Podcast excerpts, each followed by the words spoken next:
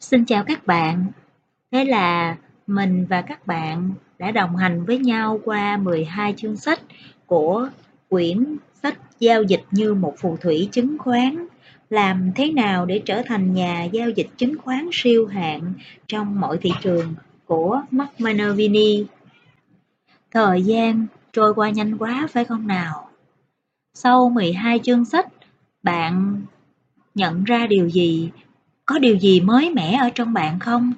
Còn riêng đối với mình thì mình cảm thấy thật là hạnh phúc, thật là tươi mới, tươi mát, được tắm trong những dòng kiến thức mà Mark Minervini đem lại. Nó giống như là một sự lột xác hoàn toàn trong cả suy nghĩ và hành động. Bây giờ mời các bạn các bạn hãy cùng với mình nghe tiếp chương 13, chương cuối cùng của quyển sách. Chương 13, Quản trị rủi ro, phần 2, làm thế nào để xử lý và kiểm soát rủi ro. Có hai quy tắc cơ bản để chiến thắng trong giao dịch cũng như trong cuộc sống. Một, nếu bạn không đặt cược, bạn không thể chiến thắng. Hai, nếu bạn thua sạch tiền, bạn sẽ không thể đặt cược được nữa. Nhà quản lý quỹ phòng hộ phòng ngừa Larry Hyde Chú thích Larry Hyde là một diễn viên, nhà biên kịch và đồng thời là nhà quản lý quỹ phòng ngừa Min Investor Investment Management. Hiện tại, ông đã nghỉ hưu. Trong thời gian ông điều hành quỹ, tỷ suất sinh lợi bình quân hàng năm là 30% trong 13 năm. Trong suốt 3 thập niên, giao dịch chứng khoán trải qua 8 thị trường tăng giá và 8 thị trường giảm giá, tôi đã tạo dựng sự nghiệp chủ yếu nhờ vào đầu cơ cổ phiếu. Sau khi học được những bài học đắt giá, tôi đã đạt được thành công bền vững. Làm thế nào mà bạn đạt được thành tích giao dịch siêu hạng giống như tôi? Nói cách khác, làm thế nào bạn có thể trụ vững trước sự đào thải khắc nghiệt của thị trường chứng khoán theo thời gian? Nghĩa là không chỉ chiến thắng trong thị trường tăng giá mà còn phải biết gìn giữ lợi nhuận trong thị trường giảm giá. Bí mật này không hề được che giấu mà thực sự không, cũng không phải là bí mật. Mấu chốt ở đây là quản trị rủi ro. Rủi ro là khả năng thua lỗ. Một khi mua cổ phiếu luôn có khả năng giảm giá, chừng nào bạn vẫn còn đầu tư cổ phiếu, bạn còn gặp phải rủi ro. Mục tiêu của giao dịch cổ phiếu là kiếm tiền bền vững bằng cách thực hiện các giao dịch có lợi lợi nhuận tiềm năng lớn hơn rủi ro. Tuy nhiên, vấn đề là phần lớn các nhà đầu tư tập trung quá nhiều ở khía cạnh lợi nhuận mà quên mất khía cạnh rủi ro. Nghe thì đơn giản, nhưng chỉ rất ít người tuân thủ quản trị rủi ro. Trên thị trường cổ phiếu, mục tiêu của mỗi người đều là kiếm tiền để chiến thắng trong một cuộc chơi mà ai cũng muốn giành chiến thắng giống như bạn. Bạn phải làm những điều mà phần lớn các nhà đầu tư khác không muốn làm hoặc không thể làm được. Khi bạn thành công và nhìn lại sự nghiệp của mình, bạn sẽ thấy sự khác biệt giữa bạn và những kẻ thất bại chính là tuân thủ kỷ luật. Theo thời gian, tôi nhận ra rằng phần lớn các nhà đầu tư mất tiền hoặc không thể trở thành nhà giao dịch siêu hạng.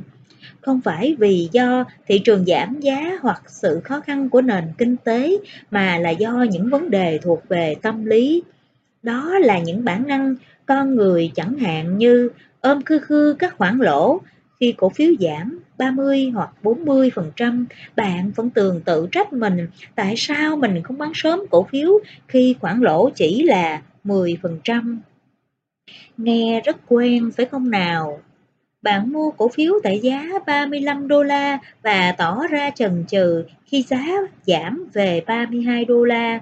Khi giá cổ phiếu tiếp tục giảm về 26 đô la, bạn chỉ muốn cho nó quay trở lại điểm hòa vốn 35 đô la. Khi cổ phiếu tuột dốc xuống còn 16 đô la, bạn chỉ còn biết tự trách mình.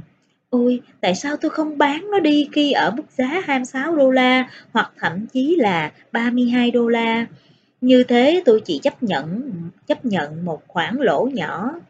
Lý do nhiều nhà giao dịch rơi nhiều nhà đầu tư rơi vào tình huống này là vì họ không có một kế hoạch tốt để xử lý rủi ro và để cho cái tôi trỗi dậy. Một kế hoạch tốt cần phải có kỷ luật để tuân thủ nó. Tôi không thể khiến bạn trở thành nhà giao dịch kỷ luật, nhưng tôi có thể chỉ cho bạn làm sao để làm được điều ấy. Xây dựng thói quen cuộc sống sự khác biệt giữa người bình thường và vĩ nhân nằm ở niềm tin cơ bản mà kỷ luật không đơn giản chỉ là nguyên lý giao dịch mà còn là nguyên tắc sống. Quản trị rủi ro yêu cầu sự kỷ luật, việc tuân thủ chiến lược giao dịch yêu cầu sự kỷ luật.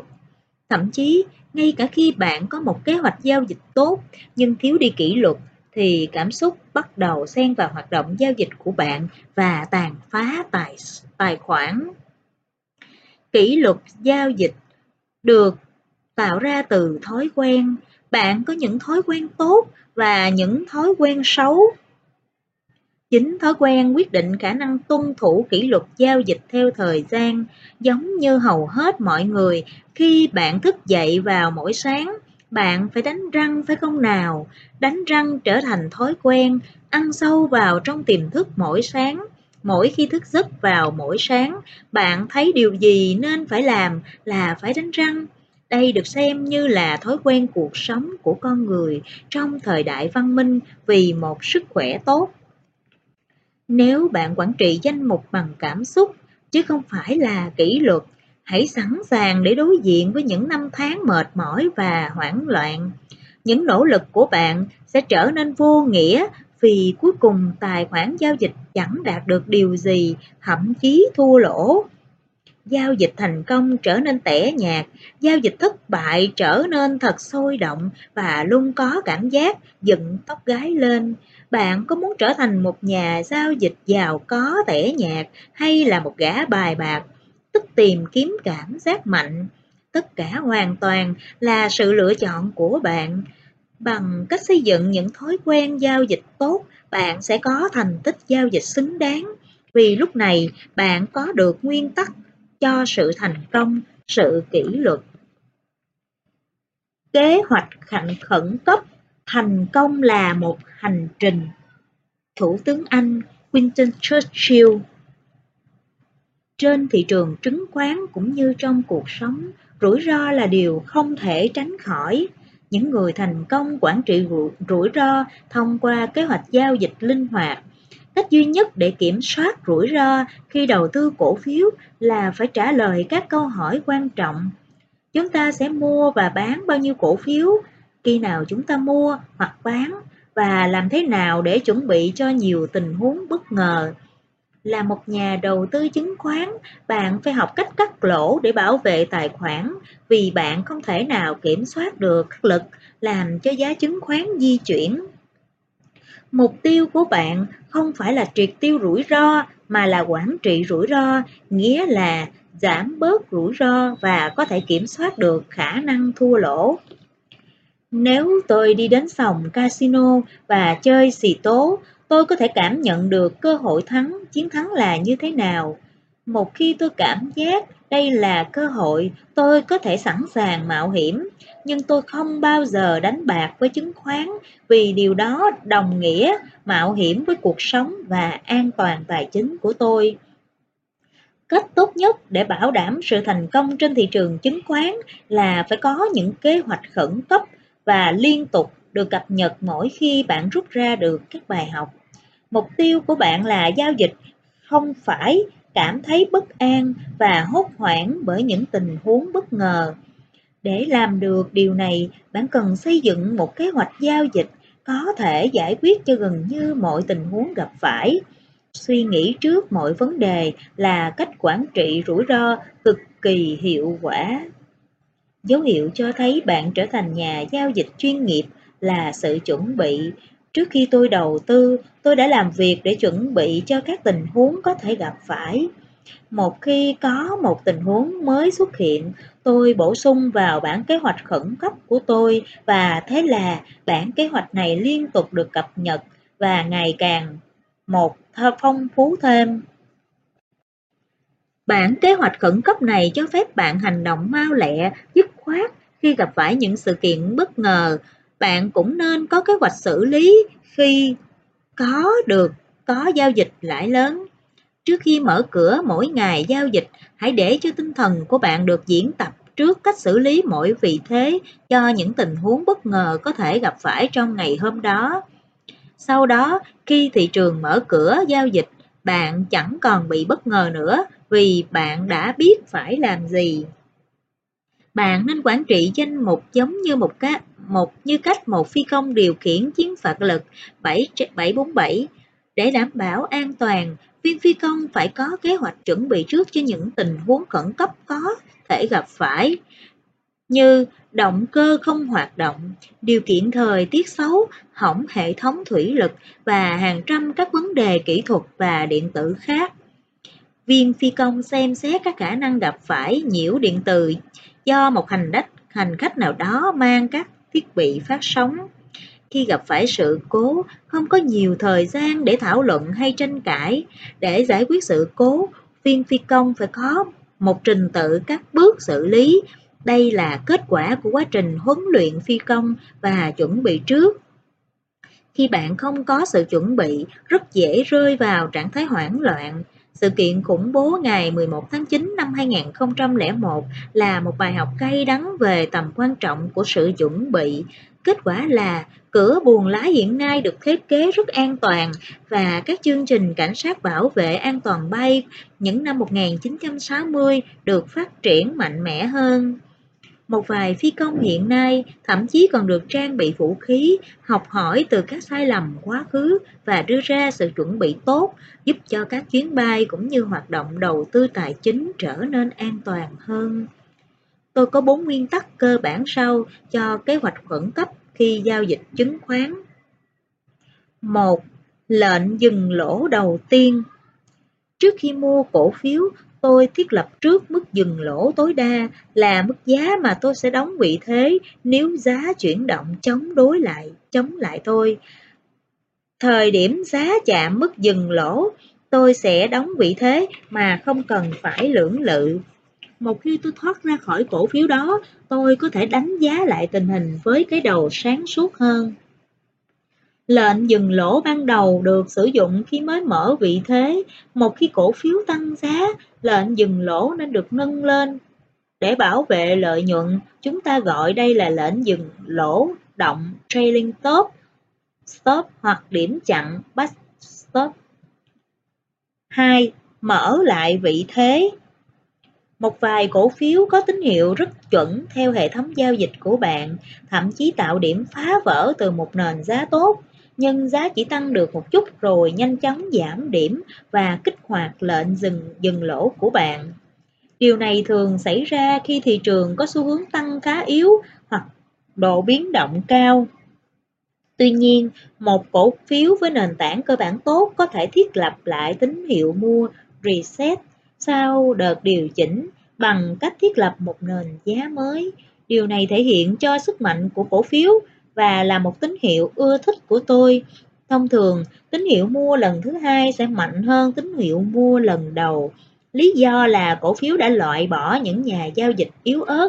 Nếu điểm phá vỡ từ nền giá thứ hai có khối lượng lớn, đây có thể thực sự là đợt tăng giá mạnh.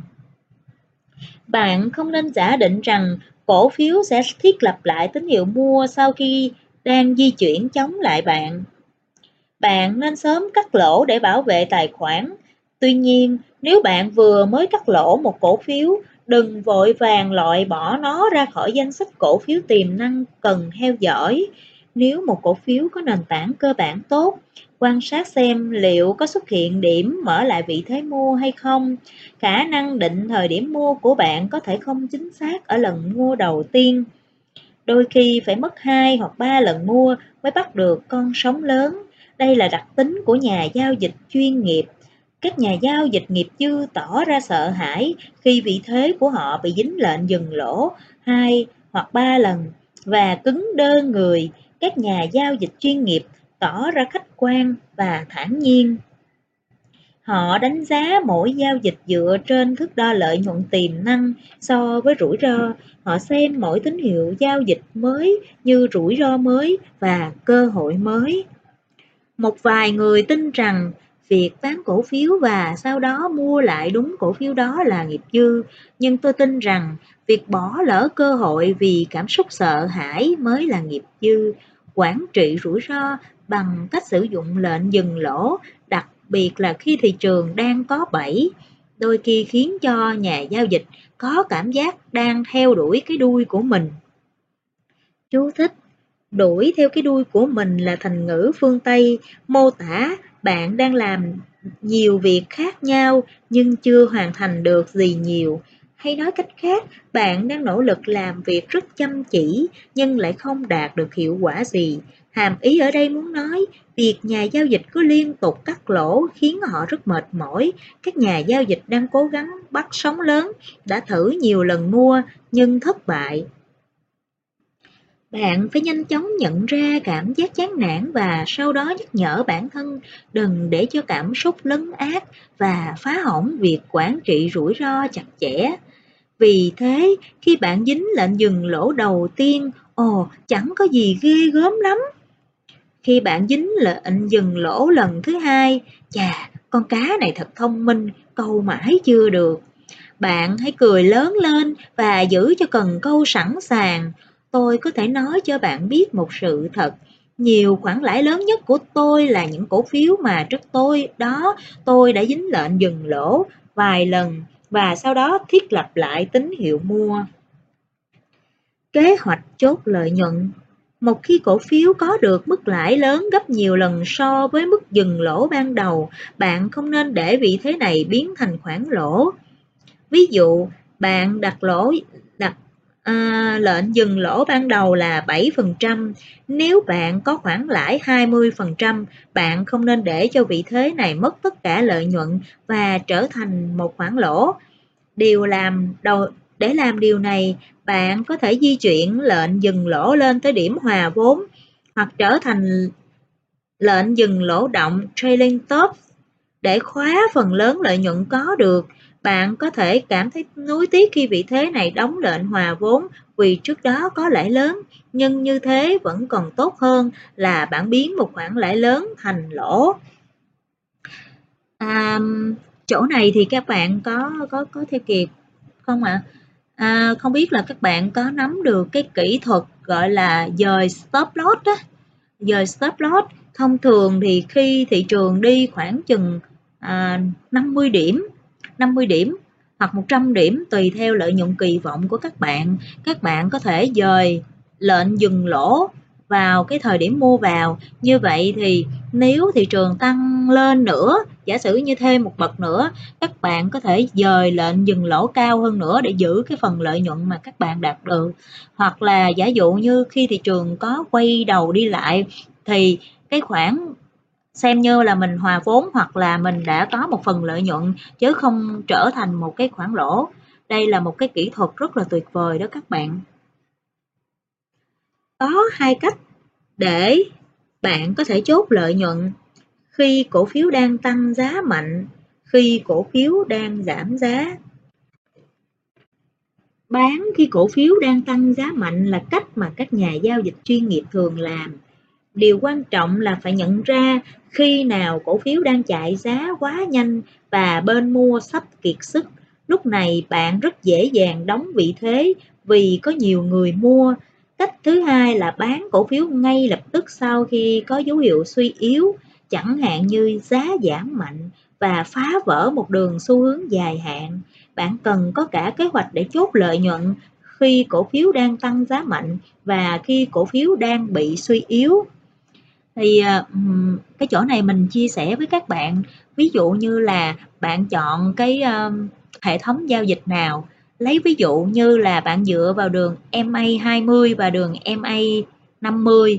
Vậy thì tín hiệu mua đó là khi MA20 cắt lên à, và các bạn sẽ thoát lệnh khi MA20 cắt ngược trở lại. Thì không có một cái hệ thống giao dịch nào hoàn hảo.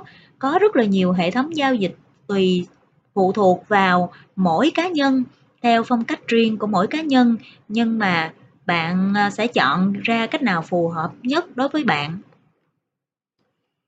Còn riêng đối với mình thì thường là khi mà thị trường tăng cao và mình cảm thấy là cái lực mua nó quá nhiều thì mình thường là mình chốt lợi nhuận. Tại vì kinh nghiệm cho thấy là khi mà một lực mua nó nó nó quá nhiều như vậy thì những cái người mà chờ chờ mà đánh ngược hướng thì họ thường là là là đánh ngược lại. Tại vì trong cái cuốn sách mà những phù thủy trên thị trường chứng khoán á, thì bạn sẽ nghe có rất là nhiều nhà giao dịch họ họ đánh ngược hướng. Lội ngược dòng á các bạn bán ờ, bán khống á. Cho nên tùy vào mỗi một cái phong cách và một chiến lược giao dịch thì bạn nên tuân thủ cái nào nó phù hợp với bạn thì bạn nên rèn luyện một cái chiến lược cho nó thật là nhuần nhiễm kế hoạch đối phó với các thảm họa. Phần thứ tư của kế hoạch ứng phó khẩn cấp và có thể hiếm khi được sử dụng, nhưng nó có thể cứu danh mục của bạn và bảo vệ thành quả mà bạn đã vất vả kiếm được thật nhục nhã khi chứng kiến toàn bộ lợi nhuận được tích góp qua nhiều năm giao dịch bị xóa sạch bởi một sự kiện thiên nga đen đơn giản chỉ vì bạn chưa chuẩn bị được chuẩn bị tốt. Kế hoạch đối phó với các thảm họa có thể trở thành thành phần quan trọng nhất trong kế hoạch khẩn cấp của bạn. Cái này thì mình rất là có kinh nghiệm nè. Nếu mà các bạn nào mà theo dõi thị trường thường xuyên á, à, thậm chí là chỉ trong một phút thôi, à, thị trường nó có thể tăng đối với thị trường Dow Jones đó, hoặc là thị trường đặc biệt là thị trường Dow Jones đó, chỉ trong một phút thôi nó có thể tăng lên 200 điểm. Nhưng chỉ trong một phút tiếp theo thì thị trường có thể giảm xuống 300 điểm. Cái này nó nó được đánh giá giống như là một sự kiện thiên nga đen đó các bạn. Thật ra đó là cái trò chơi của các tổ chức tài chính lớn thôi. Nhưng mà chúng ta sẽ không thể nào mà lường trước được những cái sự kiện như thế. Và cái cách tốt nhất để bảo vệ tài khoản của mình đó là chúng ta thiết lập lệnh dừng lỗ tự động. Thực sự, nó giống như dây a đai an toàn. Kế hoạch đối với các thảm họa, xử lý các vấn đề chẳng hạn như mất kết nối internet hoặc mất nguồn điện. À như vậy thì mình thường là khi mà mình ờ, đặt một cái lệnh lúc nào đa số là mình đặt lệnh dừng lỗ tự động và take profit tự động luôn. Đôi khi thì uh, cái điểm take profit của mình á, là vừa chạm cái profit thị trường nó lại đảo chiều ngược trở lại. Nhưng mà cũng có khi take profit xong rồi thị trường nó đã nó đi lên thêm một đoạn rất là dài và mình không có cơ hội để mà uh, nhận cái cái cái khoản lời đó. Nhưng mà mình kinh nghiệm mình cho thấy là mình chấp nhận cái chuyện đó. Thị trường là không ai biết được tại vì nhiều khi mình không theo dõi thị trường, mình đi ra ngoài, vân vân hay gì đó, hoặc là mình không thể nào ứng phó trước những cái tình huống bất ngờ, thì cái việc mà stop loss, đặt stop loss tự động và take profit tự động, đó là cái cách để bảo vệ và nâng tài khoản của mình một cách tự động. Tại vì có khi nhiều khi là ừ, có bạn thì thấy là ừ, mình mới vừa, giả sử như tài khoản nó đi được 100 điểm tự nhiên nó rớt một cái ào xuống tài khoản mình thành ông. Lúc đó mình trở tay không nghiệp, thậm chí là cháy luôn tài khoản. Cho nên cái này các bạn phải lưu ý. Bạn có một hệ thống dự phòng hay không? Bạn sẽ phản ứng như thế nào nếu như một sáng thức giấc bạn hay tin cổ phiếu vừa mới mua hôm qua mở khoảng trống giảm giá vì công ty bị điều tra bởi SEC khi CEO bị biển thủ công quỹ và bỏ trốn, bẹ bạn sẽ làm gì trong trường hợp này? Tầm quan trọng của kế hoạch khẩn cấp là gì? Là giúp bạn đưa ra những quyết định hợp lý vào những lúc dầu sôi lửa bỏng để sống sót trên thị trường tà chứng khoán trong dài hạn. Tôi quản trị danh mục đầu tư như có thể như thể sắp có một sự kiện xấu xảy ra, tôi luôn luôn chuẩn bị cho tình huống xấu nhất. Kế hoạch khẩn cấp cho phép bạn có được một tâm lý vững chãi để phản ứng với các tình huống bất ngờ. Nếu như không có sự chuẩn bị trước, bạn rất dễ đưa ra những quyết định sai lầm và trong những lúc cần phải tỉnh táo để đưa ra quyết định đúng đắn nhất. Kế hoạch khẩn cấp là một quá trình liên tục khi bạn gặp phải một tình huống bất ngờ và biết được cách xử lý chúng. Sau đó bạn đưa nó trở thành một phần của kế hoạch khẩn cấp mới. Bạn không bao giờ có được câu trả lời cho mọi vấn đề, nhưng khi bạn có được giải pháp cho phần lớn các tình huống, bạn sẽ có được lợi nhuận tiềm năng lớn hơn so với rủi ro. Đó chính là mấu chốt lỗ là một hàm của lợi nhuận kỳ vọng Đầu cơ không có gì khác là dự đoán chuyển động giá sắp tới. Để dự đoán chính xác, bạn phải có một cơ sở rõ ràng để đưa ra dự đoán. Nhà đầu cơ huyền thoại Chad Livermore các công ty bảo hiểm vận hành hoạt động kinh doanh theo bảng thống kê tuổi thọ dựa trên các mẫu dân số. Đây là bảng thể hiện tỷ lệ người chết theo từng độ tuổi nhất định. Từ bảng này, các công ty bảo hiểm dự đoán với mức độ chính xác cao số người có khả năng sống đến bất cứ độ tuổi nào. Mặc dù công ty bảo hiểm không thể dự đoán chính xác một người sẽ sống được bao lâu, giống như chúng ta không thể biết được giao dịch tiếp theo là lãi hay lỗ. Nhưng họ có thể biết được tuổi thọ trung bình của một nhóm người với độ chính xác nhất định. Từ đó, các công ty bảo hiểm tính phí bảo hiểm nhân thọ đảm bảo có đủ tiền thanh toán cho người tử vong, chi phí kinh doanh và có được một mức lợi nhuận. Giống như các công ty bảo hiểm sử dụng bảng thống kê tuổi thọ, bạn có thể sử dụng phương pháp tương tự cho hoạt động giao dịch như tôi đã làm trong suốt nhiều năm.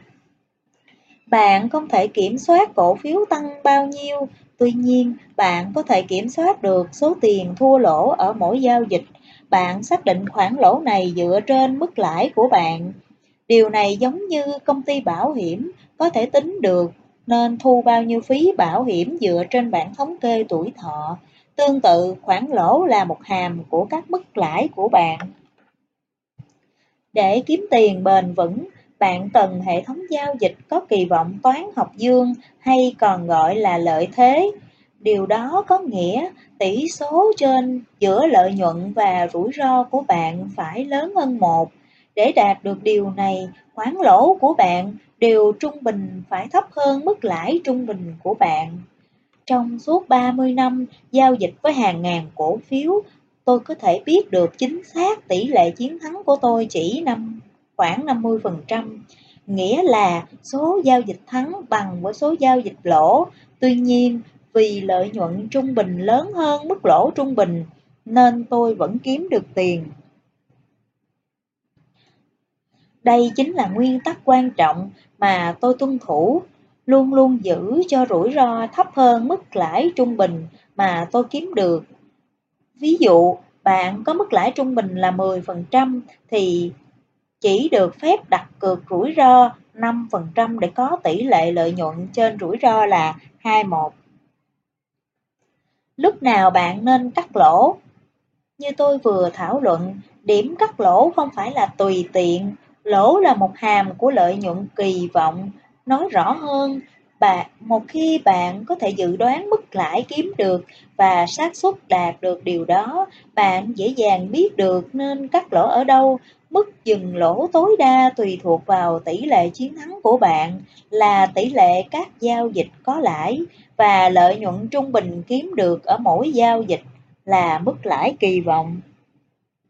Giả sử một nhà giao dịch có tỷ lệ chiến thắng là 50%, do đó anh ta phải có mức lãi trung bình bằng với mức lỗ trung bình để hòa vốn. Mặc dù những con số này chỉ là những giả định, nhưng mức lãi trung bình từ các giao dịch thực tế của bạn là một con số cực kỳ quan trọng.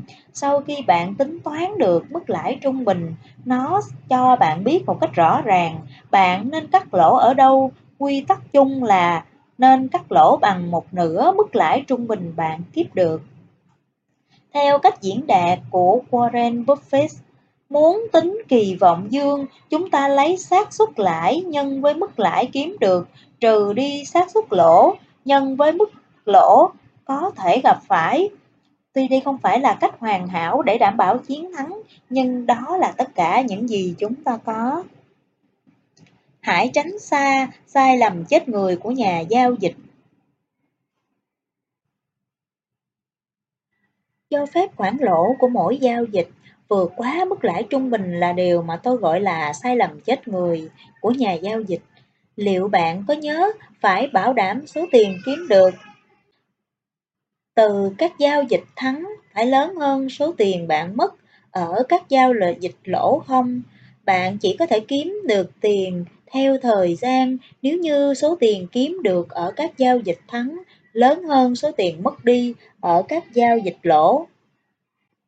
Thực tế là, phần lớn các nhà giao dịch còn không biết được mức lãi trung bình của mình là bao nhiêu. Khi đặt lệnh dừng lỗ, tôi có nguyên tắc vàng là mức lỗ chỉ bằng 1 phần 2 mức lãi mà tôi kiếm được từ các giao dịch quá khứ. Ví dụ, nếu các giao dịch chiến thắng có mức lãi trung bình là 15%, bạn phải cắt lỗ khi giá cổ phiếu giảm 7,5% so với giá mua. Nếu bạn mua cổ phiếu tại mức giá 30 đô la, bạn phải thiết lập lệnh dừng lỗ ban đầu ở 27,75 đô la. Tôi cũng đề nghị các nhà giao dịch bất kể mức lãi trung bình của bạn lớn bao nhiêu, đừng để cho bất cứ cổ phiếu nào giảm nhiều hơn 10% trước khi cắt lỗ. Nếu lúc bạn mua cần phải có mức dừng lỗ lớn hơn 10%, chứng tỏ bạn đã định sai thời điểm mua hoặc tiêu chí lựa chọn mua cổ phiếu có vấn đề. Lưu ý, ngay cả khi bạn có mức lãi trung bình là 30%, tôi không khuyến khích mức đập cắt lỗ lên tới 15%, mặc dù chúng bằng một nửa mức lãi mà bạn kiếm được. Theo kinh nghiệm của tôi, một khoản lỗ 10% đủ để cho bạn thấy bạn đã sai lầm ở giao dịch đó. Theo thời gian, mức lãi trung bình của bạn được cải thiện khi bạn học được cách giao dịch hiệu quả hơn. Bạn nên theo dõi mức lãi trung bình thường xuyên nhằm điều chỉnh mức cắt lỗ phù hợp. Tuy nhiên, hãy nhớ có một điểm mà tại đó bạn cần phải cắt lỗ, điểm khô. Khi còn là một đứa trẻ, chúng ta thường bị một vài người lớn vặn cánh tay thật mạnh và nói Hãy gọi bác Uncle đi. Đứa trẻ sẽ nói Ok bác, thả tay cháu ra, cháu không chịu nổi nữa. Đây chính là điểm uncle. Và khi bạn không thể chịu đựng nổi đau hơn được nữa, Lần tiếp theo, khi bạn cho phép một khoản lỗ lớn, mức lãi trung bình, hãy tự hỏi bản thân liệu bạn có còn lợi nhuận không nếu khoản lỗ lớn hơn so với lãi kiếm được.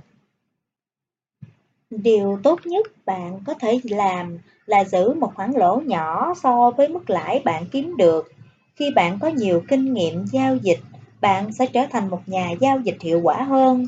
Bạn sẽ nhận ra mức lãi trung bình ngày càng một lớn dần vì thế có nhiều tiền để tái đầu tư, kỹ năng giao dịch được cải thiện sẽ lãi kép tài khoản của bạn, nhưng điều đó chỉ xảy ra khi bạn duy trì các khoản lỗ nhỏ và tránh được sai lầm chết người của nhà giao dịch.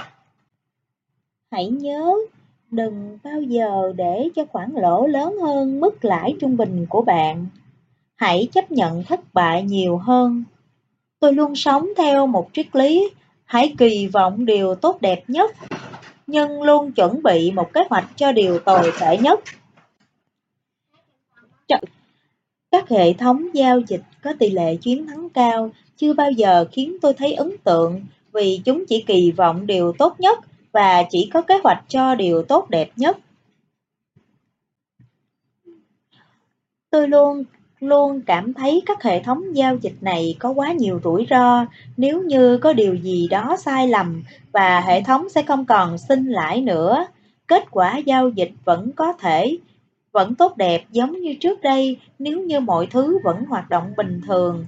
Tuy nhiên, điều gì sẽ xảy ra nếu như một hệ thống có tỷ lệ chính xác 70 đến 80% và kỳ vọng toán học dương bỗng đột ngột giảm tỷ lệ chính xác xuống 40 đến 50% vì bối cảnh thị trường hiện tại gặp khó khăn. Hệ thống này rất dễ thất bại, Vấn đề là bạn không thể kiểm soát tỷ lệ giao dịch chiến thắng của bạn, của hệ thống vì bạn không thể kiểm soát được giá tăng hay giảm. Điều bạn có thể kiểm soát là mức dừng lỗ. Theo đó, bạn có thể sử dụng mức dừng lỗ hẹp khi khoản lãi trung bình của bạn trở nên nhỏ đi do bối cảnh thị trường gặp khó khăn.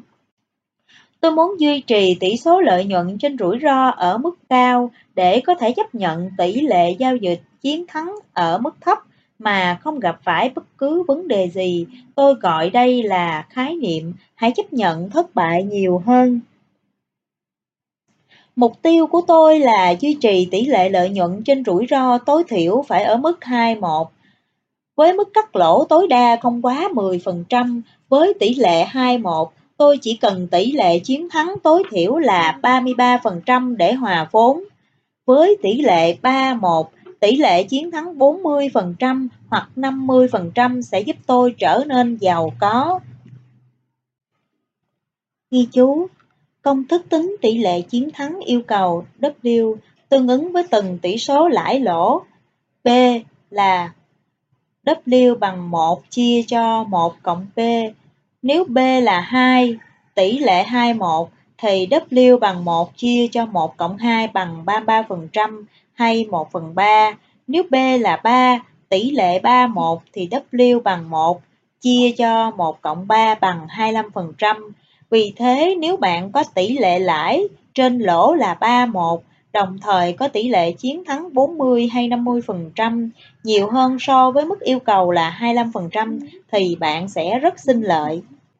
Nếu tôi có được lợi nhuận chỉ với hệ thống giao dịch có tỷ lệ chiến thắng thấp, điều đó đồng nghĩa tôi chấp nhận nhiều thất bại trong hệ thống giao dịch. Luôn luôn xác định trước rủi ro gặp phải Thời điểm bạn bắt đầu hiểu rõ nên đóng vị thế ở đâu trước khi mở vị thế, cho thấy bạn đã trở thành nhà giao dịch chuyên nghiệp. Trước khi mua cổ phiếu, bạn phải xác định trước sẽ cắt lỗ ở mức giá nào. Khi cổ phiếu giảm về về chạm mức dừng lỗ, không có thời gian để lưỡng lự hay suy đoán. Đây không phải là lúc ra quyết định nữa, vì quyết định cắt lỗ phải được đưa ra từ đầu. Bạn chỉ là đang thực hiện kế hoạch mà thôi, nghĩa là bạn phải viết ra mức giá cắt lỗ trước khi bạn mua cổ phiếu, ghi nó vào một miếng giấy nốt, ghi chú và ghim trước màn hình máy tính.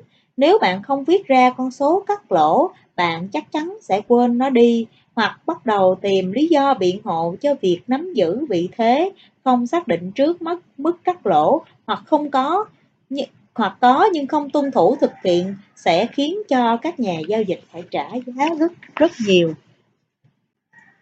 Hãy thề với bản thân đừng bao giờ vượt qua ranh giới thua, thua lỗ. Để cho các khoản lỗ vượt ra ngoài tầm kiểm soát là một trong những sai lầm phổ biến và chết người nhất của hầu hết các nhà giao dịch, thậm chí kể cả nhà giao dịch chuyên nghiệp Giao dịch không có lệnh dừng lỗ giống như lái xe mà không có thắng. Lúc này xảy ra tai nạn chỉ là vấn đề của thời gian. Nếu như bạn không sẵn lòng cắt lỗ, bạn sẽ không thể quản trị hoạt động đầu tư tài chính của mình hoặc bất cứ người nào khác. Hầu hết các nhà giao dịch đều không dễ dàng chấp nhận thua lỗ. Thật không may, càng không chấp nhận khoản lỗ nhỏ, rốt cuộc họ sẽ làm tổn hại lớn đến danh mục đầu tư. Đây thực sự là điều đáng mỉa mai. Các nhà giao dịch không chấp nhận khoản lỗ nhỏ vì cái tôi khiến họ không chấp nhận đã phạm phải sai lầm. Về dài hạn, khi nỗi đau trở nên cùng cực, họ buộc phải chấp nhận khoản lỗ lớn. Từ một giao dịch tầm một nhà giao dịch tầm thường, tôi trở thành một nhà giao dịch siêu hạng nhờ vạch trước một đường ranh giới thua lỗ mà tôi thề không bao giờ được phép vượt qua. Vì như thế, khoản lỗ trở nên mất kiểm soát. Tôi muốn bạn cũng phải quyết tâm thực hiện điều tôi đã làm nếu như muốn đạt được thành công trên thị trường chứng khoán. Bạn nên xử lý một cổ phiếu giảm giá trong danh mục giống như bác sĩ điều trị cho một bệnh nhân mới nhập viện trong phòng cấp cứu.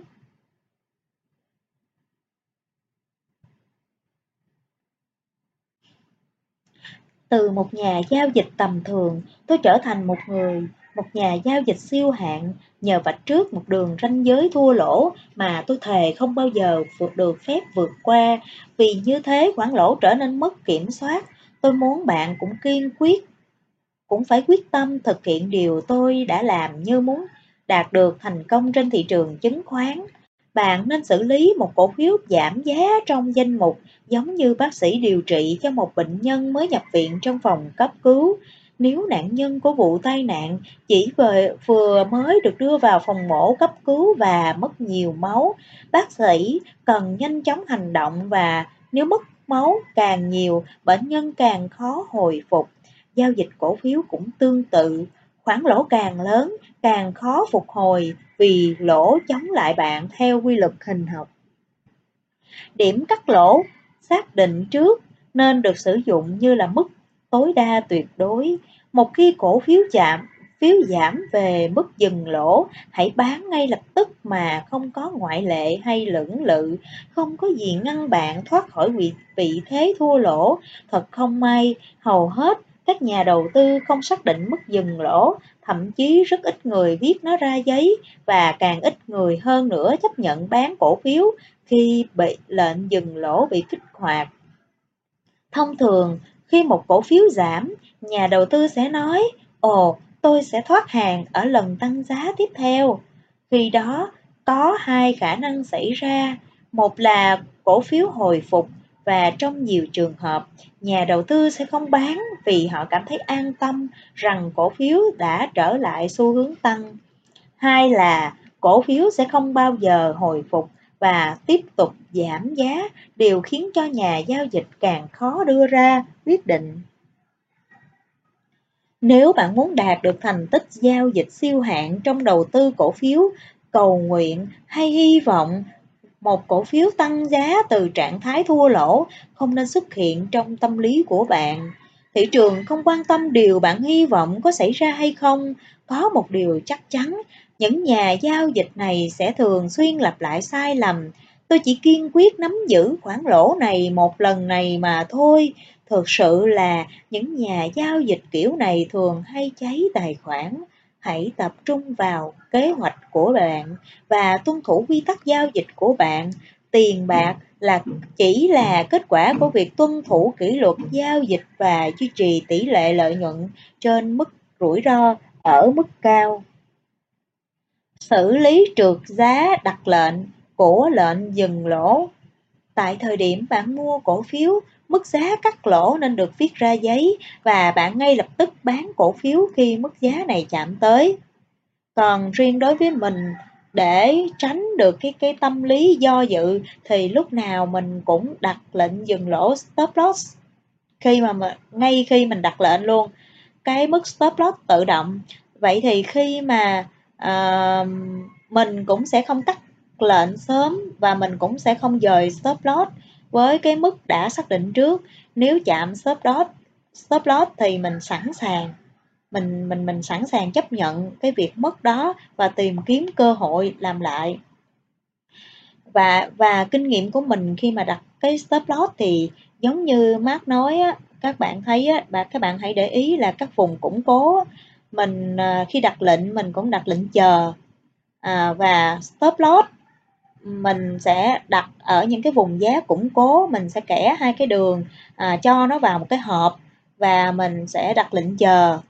À, nếu giá đi đúng cái hướng đó thì nó sẽ tự động kích hoạt và nếu nó giá nó đi ngược lại thì cũng có khi nó kích hoạt lệnh chờ của mình sau đó nó quay ngược trở lại và nó chạm stop loss. Đó là chuyện đương nhiên và mình nghĩ rằng à, thị trường mà mình làm sao mình biết được nó có thể đi lên hay đi xuống và nó sẽ di chuyển như thế nào. Nhưng mà xác mình làm như vậy để tránh được cái tâm lý đó là mình để cho cái cảm xúc cá nhân của mình á xen lẫn vào khi mà mình giao dịch. Và mình nhận thấy rằng như vậy nó hiệu quả hơn rất nhiều các bạn. Tại thời điểm quyết định này bạn thực hiện cắt lỗ càng nhanh càng tốt. Tuy nhiên, sớm hay muộn, một trong các cổ phiếu của bạn cũng bị rớt sâu xuống dưới cả mức giá bạn định cắt lỗ trước khi bạn kịp hành động. Đây được gọi là trượt giá đặt lệnh, slip pay. Lời khuyên của tôi là nên đóng vị thế ngay lập tức, bất kể mức giá tiếp theo là bao nhiêu. Những cú giảm sốc như vậy luôn là lời cảnh báo. Một trong những nhà quản trị tiền mà tôi biết đã xử lý khá tệ tình huống này với vị thế giao dịch lớn. Cổ phiếu đột ngột rơi khi một tin thông tin xấu xuất hiện khiến giá nằm dưới mức giá cắt lỗ đã được xác định trước. Cô ấy lỗ 15% ở vị thế này.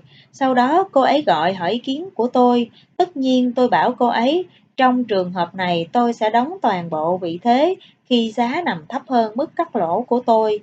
Tuy nhiên, cô ấy lại kiên quyết chờ cho giá cổ phiếu tăng trở lại và chờ cắt lỗ khi mức lỗ chỉ là 5%. Tiếc thay, cổ phiếu không bao giờ hồi phục.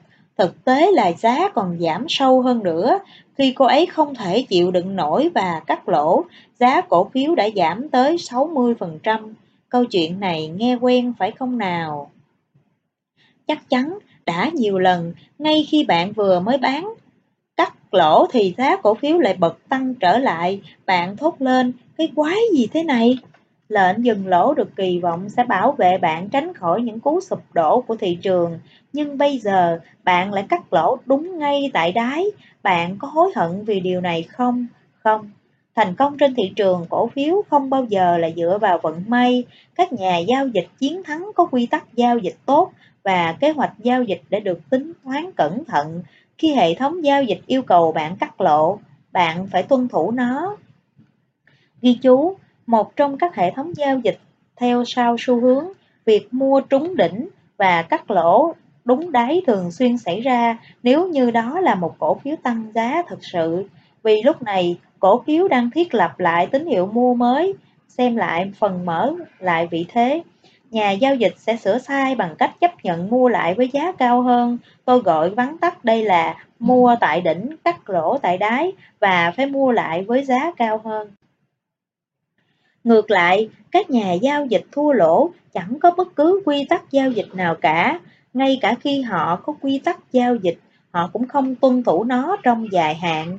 Họ thường xuyên vi phạm quy tắc giao dịch. Câu châm ngôn cổ xưa luôn đúng, khoản lỗ đầu tiên của bạn là khoản lỗ tốt nhất. Làm thế nào để xử lý một chuỗi thua lỗ kéo dài?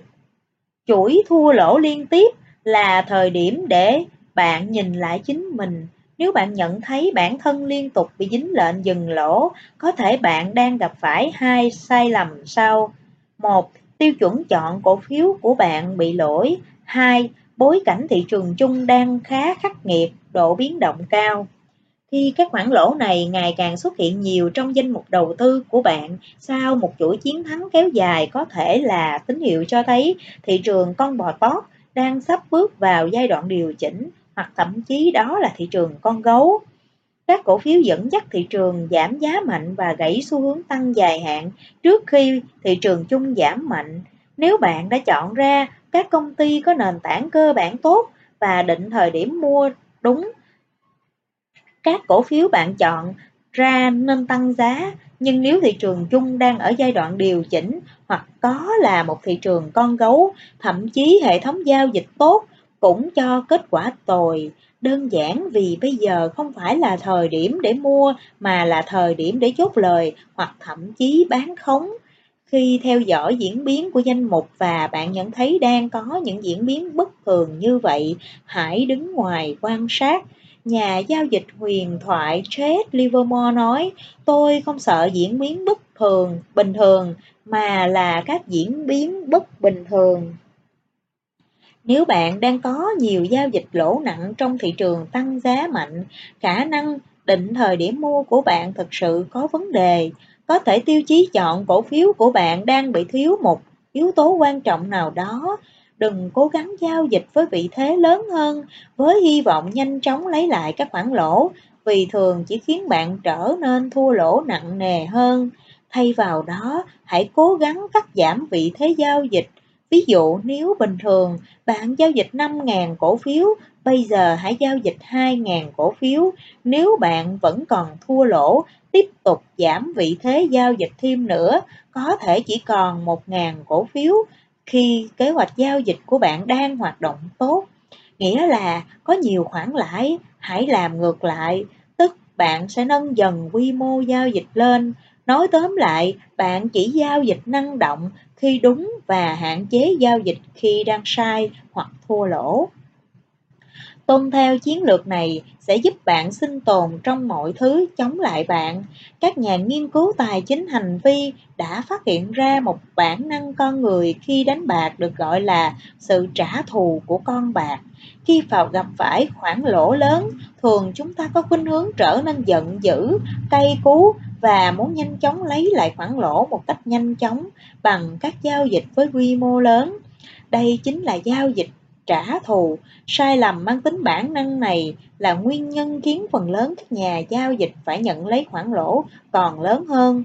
Lời khuyên không phải là với quy mô lớn hơn, nếu bạn vẫn ngoan cố giữ quy mô giao dịch như cũ, thậm chí sai lầm nhỏ cũng dẫn đến thiệt hại nặng nề. Hoặc bạn giảm dần quy mô giao dịch, hoặc bạn ôm tiền mặt đứng ngoài thị trường, đó mới là hành động đúng đắn nhất. Làm điều này sẽ giúp bạn tránh gặp phải thảm họa. Giao dịch mà không có lệnh dừng lỗ là một thảm họa, nhưng sẽ càng tồi tệ hơn nếu bạn đổ nhiều tiền vào các giao dịch đang thua lỗ. Ném tiền vào các giao dịch thua lỗ là một trong những cách nhanh nhất để tới trại tới bần. Đây là chiến lược được coi là bình quân giá xuống các nhân viên môi giới thường khuyến nghị khách hàng nên mua nhiều cổ phiếu hơn khi đang lỡ ôm một cổ phiếu thua lỗ. Họ cho rằng điều này sẽ làm giảm giá vốn mua cổ phiếu.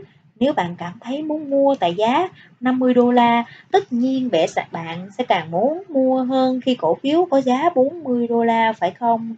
Nếu mua tại mức 40 đô la, giá mua bình quân bây giờ là 45 đô la. Ồ, điều gì sẽ xảy ra với bạn?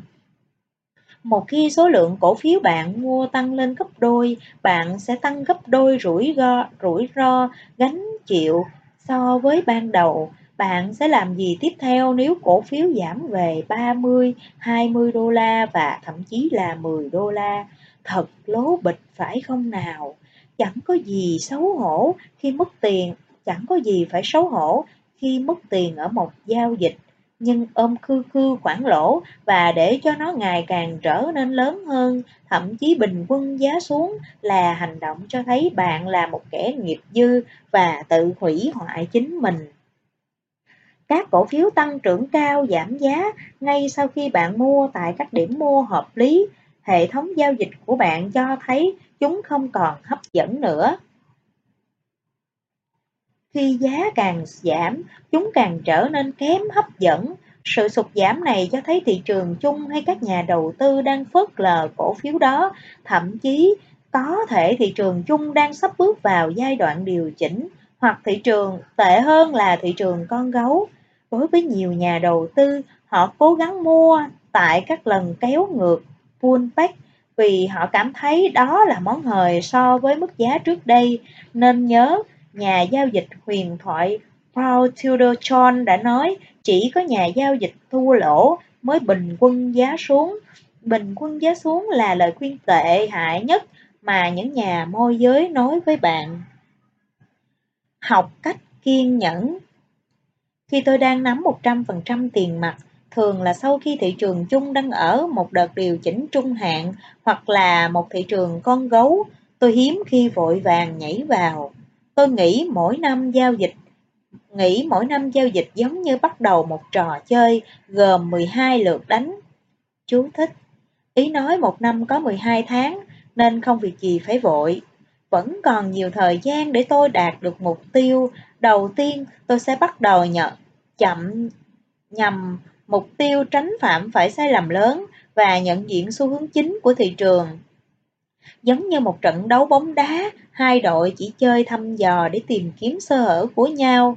Chúng ta sẽ quan sát giá diễn biến thành mẫu hình gì, ngành nào đang đóng vai trò dẫn dắt, các ảnh hưởng kinh tế chính trị đến thị trường. Tôi sẽ cố gắng bắt nhịp với thị trường giống như một gôn thủ sau khi tìm cho chính mình rảnh, thích hợp. Chú thích rảnh là các đường khắc lên mặt của hầu hết các cây gậy golf trong vài micro dây quý giá mà quả bóng và mặt gậy thực sự va chạm, rãnh làm tăng ma sát và truyền độ xoáy tới lớn hơn lên quả bóng. Thật đúng rãnh là kỹ thuật quan trọng của cầu thủ.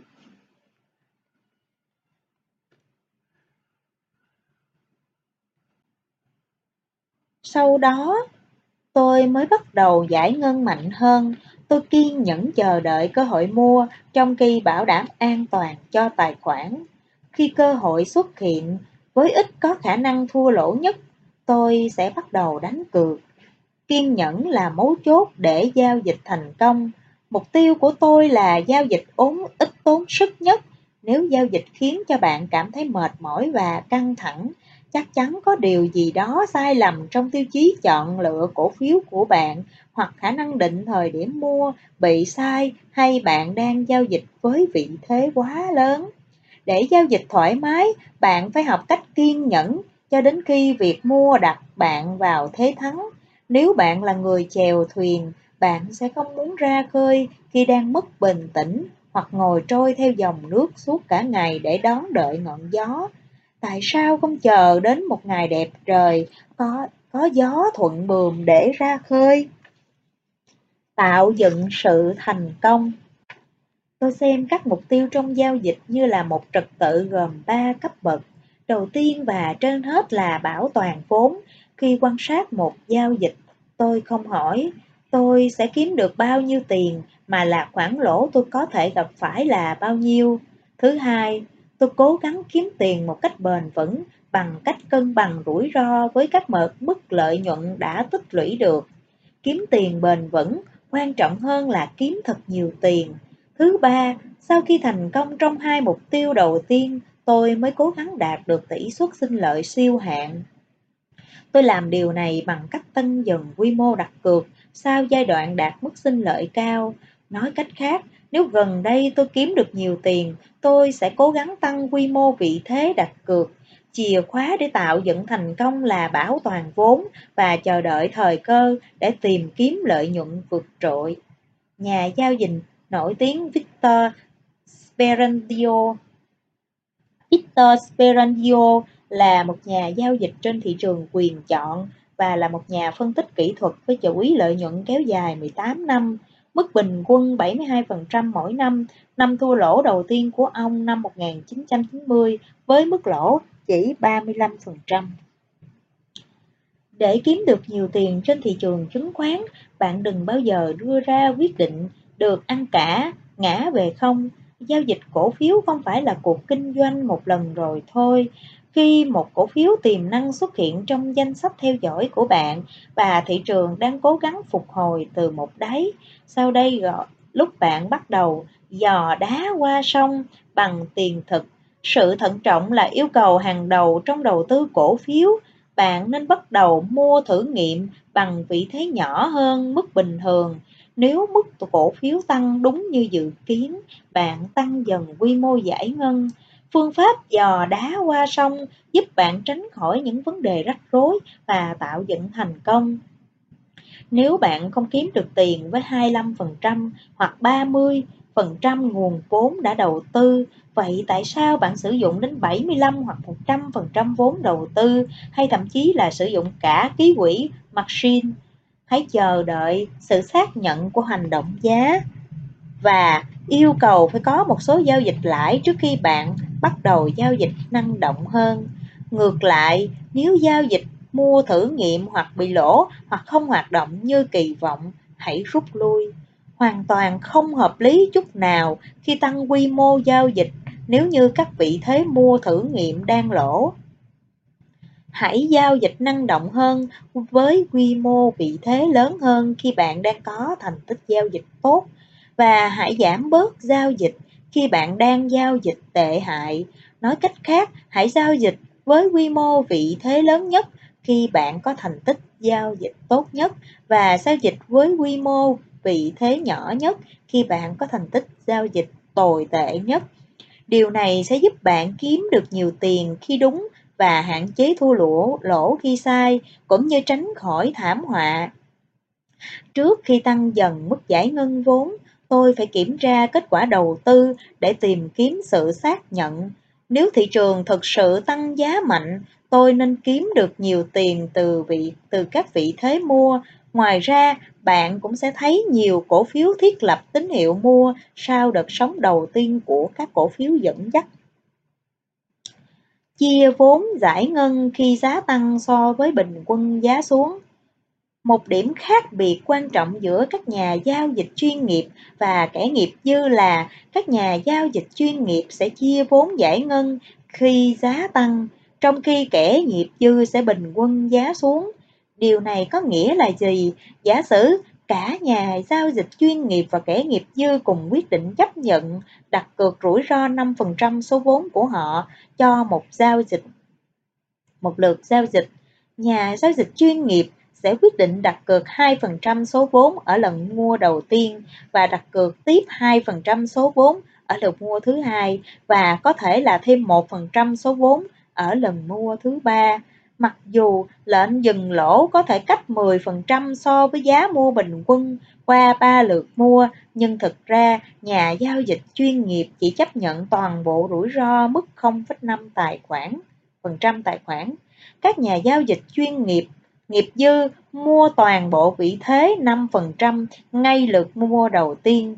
Nếu giao dịch bắt đầu chống lại anh ta, anh ta sẽ quyết định bình quân giá xuống bằng cách tăng gấp đôi số cổ phiếu mua không thông thường.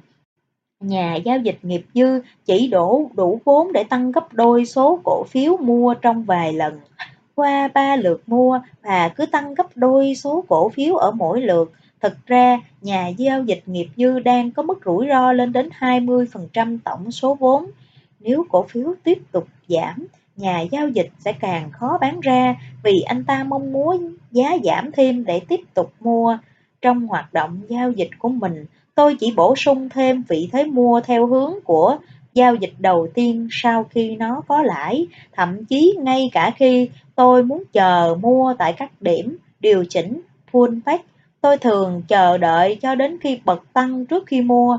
Bài học ở đây là đừng bao giờ tin vào mức giá đầu tiên trừ khi vị thế có lãi. Khi nào nên mân, nâng mức dừng lỗ lên? Tôi có một vài nguyên tắc hướng dẫn cơ bản. Bất cứ khi nào tôi có được lãi gấp vài lần so với rủi ro ban đầu, tôi sẽ không bao giờ cho phép vị thế này biến thành lỗ. Khi có lợi nhuận gấp 3 lần rủi ro ban đầu, tôi luôn luôn di chuyển lệnh dừng lỗ ít nhất là về điểm hòa vốn. Giả sử tôi mua cổ phiếu ở mức giá 50 đô la và quyết định chấp nhận rủi ro 5% cho mỗi lượt giao dịch, tức đặt lệnh dừng lỗ ở mức 47,5 đô la, tương ứng với mức rủi ro 2.5 đô la. Nếu cổ phiếu tăng lên mức 57, 57.5 đô la, tức lãi 7,5 đô la gấp 3 lần rủi ro 2,5 đô la, tôi sẽ di chuyển lệnh dừng lỗ lên ít nhất 50 đô la. Nếu cổ phiếu tiếp tục tăng giá, tôi bắt đầu tìm kiếm cơ hội bán khi giá còn đang tăng mạnh và chốt lợi nhuận. Nếu tôi bị dính lệnh dừng lỗ tại điểm hòa vốn, tôi vẫn bảo toàn được nguồn vốn, không lãi cũng chẳng lỗ. Bạn có thể cảm thấy tiếc nuối khi đóng lệnh hòa vốn ở giao dịch từng có lợi nhuận, nhưng như thế vẫn còn tốt hơn nhiều khi để cho một khoản lãi khá lớn biến thành lỗ hay hãy di chuyển lệnh dừng lỗ lên khi giá tăng và mang tới khoản lãi gấp 2 hoặc 3 lần rủi ro ban đầu. Đặc biệt là khi mức lãi này cao hơn tỷ suất sinh lợi trung bình bạn kiếm được, điều này sẽ bảo vệ bạn thoát khỏi thua lỗ trong khi bảo vệ lợi nhuận và niềm tin trong bạn. Không phải tất cả các tỷ lệ lãi trên lỗ đều tạo ra kết quả như nhau. Bạn có thể đã nghe về lời khuyên nên thiết lập lệnh dừng lỗ sao cho có nhiều không gian hơn cho những hành động giá có độ biến động lớn. Nói cách khác, bạn nên nới rộng mức dừng lỗ dựa trên độ biến động của giá cổ phiếu Tôi kịch liệt phản đối điều này. Thông thường, độ biến động cao xuất hiện trong bối cảnh thị trường chung có diễn biến bất lợi. Một trong những giai đoạn khó khăn như vậy, mức lãi của bạn sẽ nhỏ hơn so với bình thường và tỷ lệ giao dịch chiến thắng cũng giảm xuống. Vì thế, mức dừng lỗ hay rủi ro cũng phải giảm tương ứng. Theo kinh nghiệm của tôi, tỷ lệ chiến thắng của bạn trong giai đoạn khó khăn thường dưới 50%. Một khi tỷ lệ chiến thắng xuống dưới 50%, việc nới lỏng lệnh dừng lỗ đồng nghĩa rủi ro cao hơn, tương ứng với tăng mức lãi kỳ vọng. Ghi chú, tức tăng cả tử số và mẫu số của tỷ lệ lãi lỗ, cuối cùng sẽ dẫn tới kỳ vọng toán học âm, tức khiến cho hệ thống giao dịch bị thua lỗ. Hình tiếp theo cho biết với tỷ lệ chiến thắng 40% thì tỷ lệ lãi trên lỗ tối ưu nên là 20 trên 10%. Tại mức tỷ lệ này, ROI, tỷ suất sinh lợi trên vốn đầu tư qua 10 giao dịch là 10.2%. Do đó, nếu bạn tăng mức lỗ tương ứng với tăng lợi nhuận, ghi chú để đảm bảo tỷ lệ lãi lỗ không đổi, vượt quá tỷ lệ lãi lỗ tối ưu ROI sẽ sụt giảm. Trong hình 13.1, việc tăng tỷ lệ lãi trên lỗ lên 48 trên 24% cuối cùng sẽ khiến cho ROI bị âm âm 7.55%. Bạn phải hiểu rằng tương ứng với mỗi tỷ lệ chiến thắng có một tỷ lệ lãi lỗ tối ưu để mang lại cho bạn ROI cao nhất. Nếu bạn có tỷ lệ lãi trên lỗ dưới gặp cặp tối ưu, bạn đang kiếm được ít tiền hơn so với tiềm năng, nhưng nếu cao hơn thì hóa ra bạn lại kiếm được ít tiền hơn. Ghi chú, những nỗ lực kiếm các khoản lãi lớn hóa ra lại khiến bạn kiếm được ít tiền hơn. Với tỷ lệ chiến thắng 40%, nếu các giao dịch chiến thắng của bạn có mức lãi tăng từ 20 đến 42% và để duy trì được tỷ lệ lãi trên lỗ là 21, bạn nâng mức lỗ từ 10% lên 20%, bạn sẽ bị mất tiền. ROI là âm 1.16% trong hình 13.1. Tại sao bạn vẫn duy trì tỷ lệ lãi lỗ không đổi, vẫn là 21, nhưng bạn lại bị mất tiền? Đây chính là bản chất nguy hiểm của thua lỗ vì chúng sẽ chống lại bạn theo quy luật hình học. Với tỷ lệ chiến thắng 50%, nếu bạn kiếm được mức lãi 100% ở các giao dịch chiến thắng và lỗ 50% ở các giao dịch thua lỗ, cuối cùng bạn sẽ hòa vốn ROI bằng 0. Bạn thậm chí còn kiếm được nhiều hơn ROI bằng 10% nếu mức lãi là 4% ở giao dịch chiến thắng và lỗ 2% ở các giao dịch thua lỗ. Chẳng hề ngạc nhiên khi tỷ lệ chiến thắng của bạn giảm xuống. Việc tăng cả tử số lẫn mẫu số của tỷ lệ lãi trên lỗ sẽ khiến ROI của bạn sụt giảm thê thảm hơn. Với tỷ lệ chiến thắng 30%, mức lãi 100% ở các giao dịch chiến thắng và lỗ 50% ở các giao dịch thua lỗ sẽ khiến bạn lỗ đến 93% tài khoản chỉ sau 10 lượt giao dịch.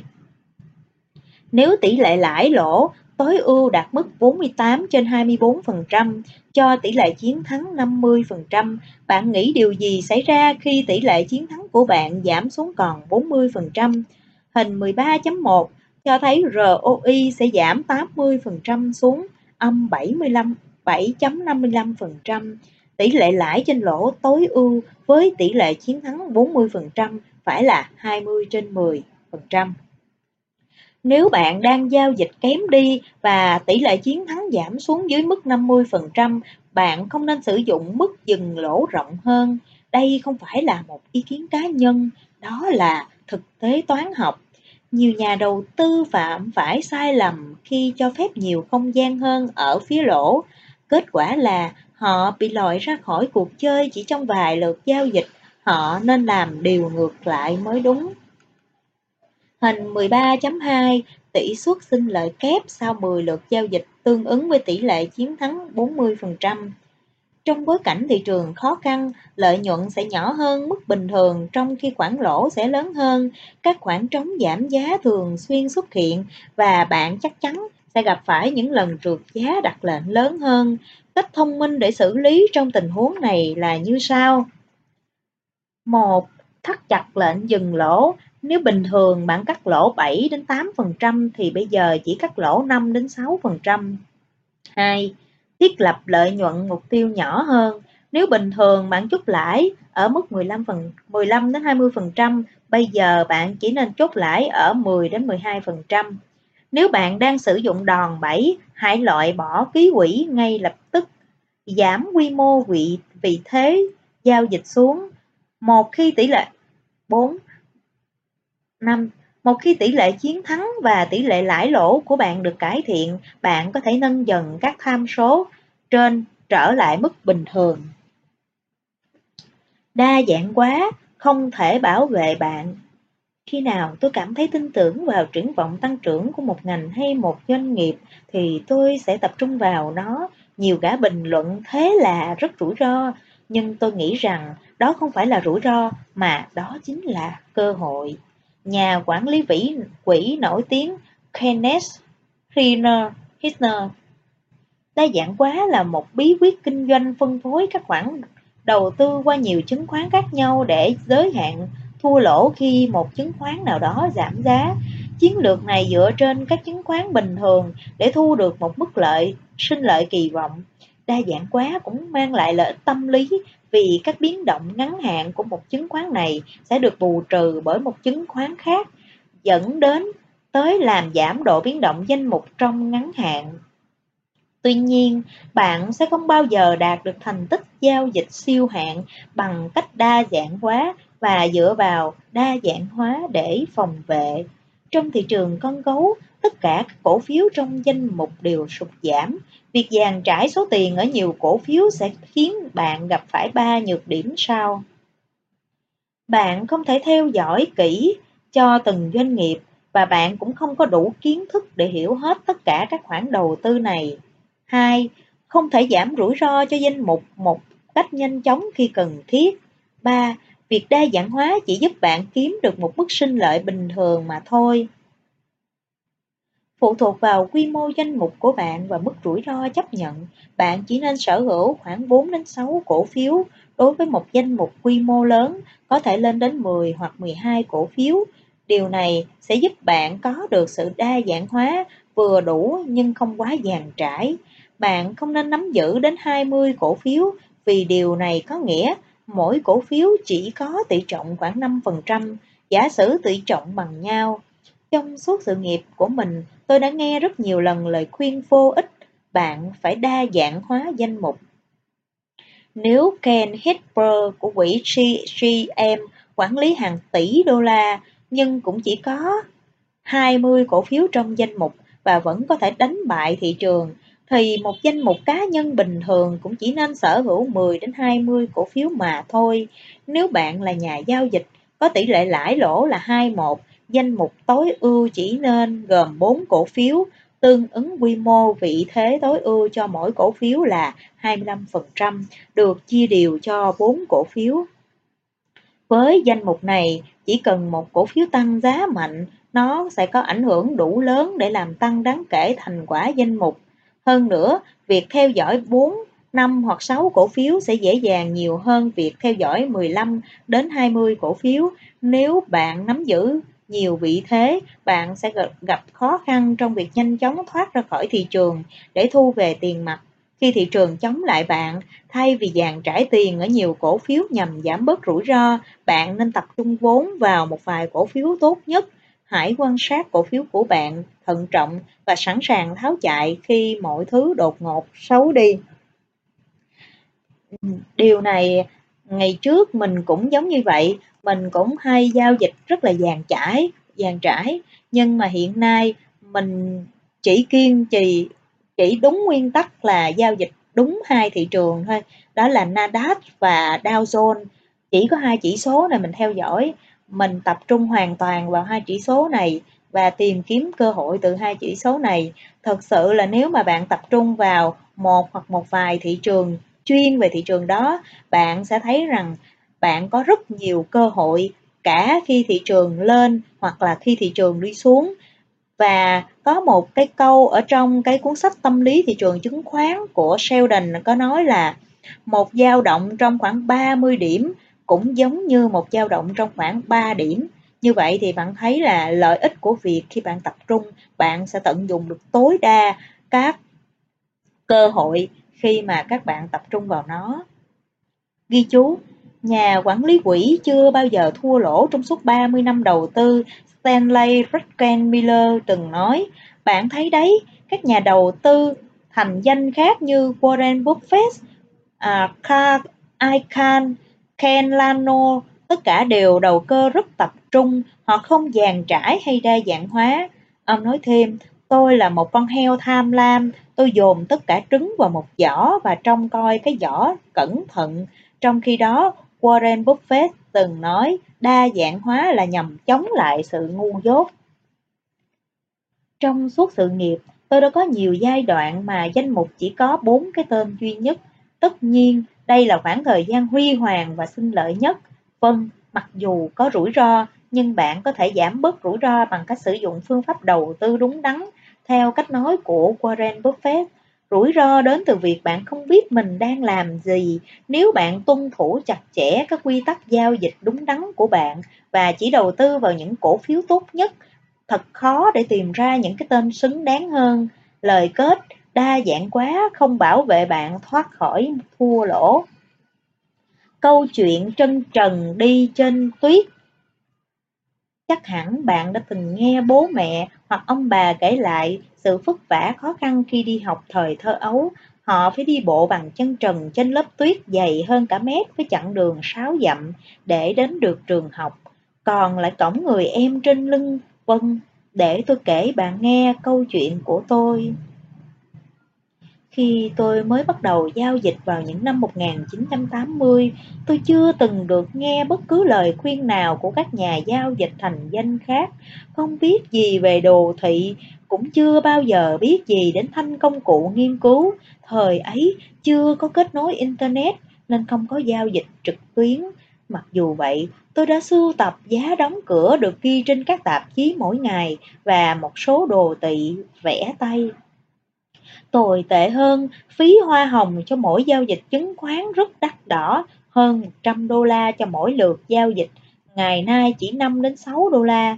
Thậm chí khi được ưu đãi, phí giao dịch vẫn còn khá đắt, khoảng 60 đô la cho mỗi lượt giao dịch. Tuy nhiên, tại thời điểm đấy, như thế đã được xem là rất hời. Việc quan sát chuyển động giá cho từng thời điểm trong ngày là bất khả thi đối với một nhà giao dịch ít thời gian như tôi. Tôi phải tìm cách xoay sở để tìm kiếm những công cụ mà tôi không có. Khi phí hoa hồng cuối cùng đã giảm về mức hợp lý, tôi mở một tài khoản giao dịch chứng khoán tại một nhà môi giới. Văn phòng môi giới này cung cấp một tính năng rất độc đáo, máy yết giá cổ phiếu đặt ở hành lang. Mặc dù giá không được yết theo thời gian thực, nhưng một vài dữ liệu công bố cũng đủ để tôi có nhiều thông tin về giá cổ phiếu tại thời điểm đó. Chiếc máy này được ưu tiên sử dụng cho những khách hàng lâu lâu có dịp ghé văn phòng môi giới trong chốc lát và không cho khách hàng sử dụng thường xuyên. Chiếc máy yết giá được đặt trong một chiếc bàn không có ghế ngồi, trên đó có một dòng chữ ghi rõ chỉ xem một lần và đi ra ngoài. Tuy nhiên điều này không khiến tôi cảm thấy nản lòng, mỗi ngày tôi đều đứng trên ngay bên văn phòng môi giới, bất kể trời mưa hay nắng và đọc các tờ báo. Sau đó, cứ mỗi 10 phút, tôi sẽ đi vào kiểm tra mức yết giá từ chiếc máy. Đôi khi, tôi ăn trưa ngay trên đường phố, chỉ với một chiếc bánh hot dog và một chai soda. Đơn giản vì tôi không thể rời mắt khỏi diễn biến giá trong suốt ngày giao dịch kéo dài 6 tiếng rưỡi. Tôi phải tự mình thu thập dữ liệu giá vì thời đó làm gì có ai nói cho tôi biết thị trường đang diễn biến thế nào. Cuối cùng, tôi cũng mua được một chiếc máy tính để thu thập dữ liệu thị trường, nhưng thời đó không có giao dịch trực tuyến như bây giờ. Vì thế, tôi thực hiện giao dịch bằng cách gọi điện thoại và phải chịu mức phí hoa hồng môi giới cao. Khi mọi người nói với tôi rằng thế giới giao dịch tài chính ngày nay quá khó khăn vì thị trường quá phức tạp và các nhà, nhà giao dịch chuyên nghiệp chiếm tất cả lợi thế khiến tôi cảm thấy nực cười. Ngày nay, sân chơi đang trở nên bằng phẳng và công nghệ công bằng hơn giữa nhà giao dịch nghiệp dư và nhà giao dịch chuyên nghiệp. Thậm chí, một vài nhà đầu tư còn nhận được các ưu đãi đặc biệt là các khóa học đầu tư trực tuyến và đồ thị giá miễn phí, những thứ mà tôi từng ước ao có được vào thập niên 80. Ngày nay, bạn có đầy đủ mọi công cụ giao dịch tối tân như một chiếc chiến đấu cơ hiện đại F-16 và bạn chỉ cần nhấn nút Đừng bao giờ nói với tôi là các nhân viên giao dịch tại các sàn đang chơi ăn gian với bạn, hoặc các nhà giao dịch nhỏ lẻ không thể chiến thắng, hay chỉ có các nhà giao dịch chuyên nghiệp mới kiếm được tiền từ thị trường. Tất cả chỉ là lời biện hộ cho sự thất bại của bạn mà thôi. Tôi bỏ học vào lúc 15 tuổi và gần như chẳng có đồng xu nào dính túi. Cũng chẳng có ai dạy cho tôi cách đầu tư cổ phiếu. Nhưng nếu tôi có thể kiếm được rất nhiều tiền từ thị trường, tôi nghĩ rằng bạn cũng có thể làm được điều tương tự. Chẳng có lý do nào để bạn không thành công hơn cả tôi. Tôi cảm thấy những người thông minh không chỉ học hỏi từ sai lầm của họ mà chủ yếu từ sai lầm của người khác. Tôi đã học theo triết lý này bằng cách nghiên cứu phương pháp giao dịch của các nhà giao dịch vĩ đại và những người có tư duy tiên phong trong thời đại chúng ta. Tôi cũng đã chia sẻ những sai lầm của tôi và học được những bài học đắt giá. Trong cuốn sách này, tôi đã giới thiệu cho bạn một phương pháp giao dịch đúng đắn dựa trên nghiên cứu của tôi. Bây giờ, bạn hãy thực hành nó và tuân thủ kỷ luật giao dịch. Nếu bạn làm được điều này, thành công sẽ đến với bạn. Chúc những điều tốt lành nhất. Khi đọc những dòng chữ này của Mark, tôi không thể kìm nổi sự xúc động trong lòng. Tôi cảm nhận được những khó khăn, những vất vả và hơn hết đó là sự quyết tâm cao độ của Mark khi Mark giao khi Mark giao dịch. Vậy thì chúng ta, những người ở thế hệ sau này đã học được quá nhiều từ những bài học từ những người đi trước. Chúng ta đã có quá nhiều thuận lợi khi mà công nghệ ngày càng phát triển. Vậy thì chúng ta đừng đổ lỗi khi chúng ta chưa thành công. Hãy kiên trì đến mục tiêu cuối cùng. Bạn sẽ không biết được bạn ở gần thành công như thế nào nếu bạn không kiên trì đi đến cuối cùng. Lời cảm ơn. Lời cảm ơn chân thành nhất xin gửi đến patricia Brissafulli vì những hướng dẫn giá trị và sự kiên nhẫn của bạn dành cho tôi. Lauren Blackington với những lời khuyên biên tập hữu ích, cũng như tình bạn giữa chúng ta mang đến cho tôi động lực và sự tự tin để hoàn thành cuốn sách này. Bob Weisman vì những đóng góp và sự đồng hành sát cánh của bạn với tôi. Mary Glenn và đội ngũ của cô tại nhà xuất bản McGraw-Hill với sự chuyên nghiệp và liêm chính. Cô ấy đã hướng dẫn tôi viết cuốn sách này trong khi cô tôi còn mơ hồ về nó. Người đại diện văn chương của tôi, Jeffrey Graham, David Ryan, người bạn thân của tôi, đã dành chút thời gian quý báu để viết lời giới thiệu cho cuốn sách này, cũng là người mang đến cho tôi cảm hứng và động lực khi khởi đầu sự nghiệp đầu cơ. Linda Luti với những hỗ trợ của cô ấy trong việc biên tập sách. Cảm ơn Patricia Wendlenbull đã dàn trang và bố cục cuốn sách này một cách chuyên nghiệp và đúng thời hạn. Dennis Mary, những người đã mang tới cho tôi ý tưởng viết một cuốn sách vĩ đại như Nghĩ giàu và làm giàu, Think and Grow Rich, sức mạnh của tư duy tích cực. Cảm ơn tất cả bạn bè và gia đình tôi, những người đã giúp đỡ tôi trong nhiều năm qua. Cảm ơn tất cả mọi người. Cuốn sách này được dành tặng cho người mẹ kính yêu của tôi, Lea, người phụ nữ đã hy sinh rất nhiều cho chị gái và tôi có được cuộc sống tốt đẹp hơn. Cuốn sách cũng được dành cho người cha của tôi, Na, Nata, người luôn động viên tôi theo đuổi giấc mơ của mình Bố mẹ tôi giờ đã yên nghỉ ở cõi vĩnh hằng. Cuối cùng, cuốn sách này tặng cho vợ tôi, Elena, và chị gái tôi, Angelia. Những người luôn mong muốn chứng kiến sự thành công và tương lai tươi sáng của tôi. Giới thiệu tác giả Bắt đầu sự nghiệp đầu tư chứng khoán chỉ với vài ngàn đô la, Mark Minervini đã biến tài khoản của mình thành hàng triệu đô la để minh họa cho tính hiệu quả của phương pháp giao dịch SEBA vào năm 1997. Mark đã đưa tài khoản của mình 250.000 đô la và tham gia cuộc thi US Investing Champion, nhà vô địch đầu tư Hoa Kỳ, thi đấu với các nhà giao dịch hợp đồng quyền chọn và thị trường tương lai có đòn bẩy cao, danh mục của Mark chỉ là vị thế mua cổ phiếu, nhưng ông đã giành chiến thắng bằng cách nhân số tiền mình lên với tỷ suất sinh lợi 155% một năm, cao gần gấp đôi nhà quản trị tiền đứng ở vị trí thứ hai. Bằng cách sử dụng phương pháp SEPA, tỷ suất sinh lợi trung bình hàng năm trong vòng 5 năm lên đến 220% và chỉ duy nhất một quý thua lỗ. Điều này có nghĩa một tài khoản 100.000 đô la sẽ biến hơn 50 triệu đô la chỉ trong vòng 5 năm. Mark Minervini là một huyền thoại ở phố Wall với hơn kinh nghiệm 30 năm giao dịch.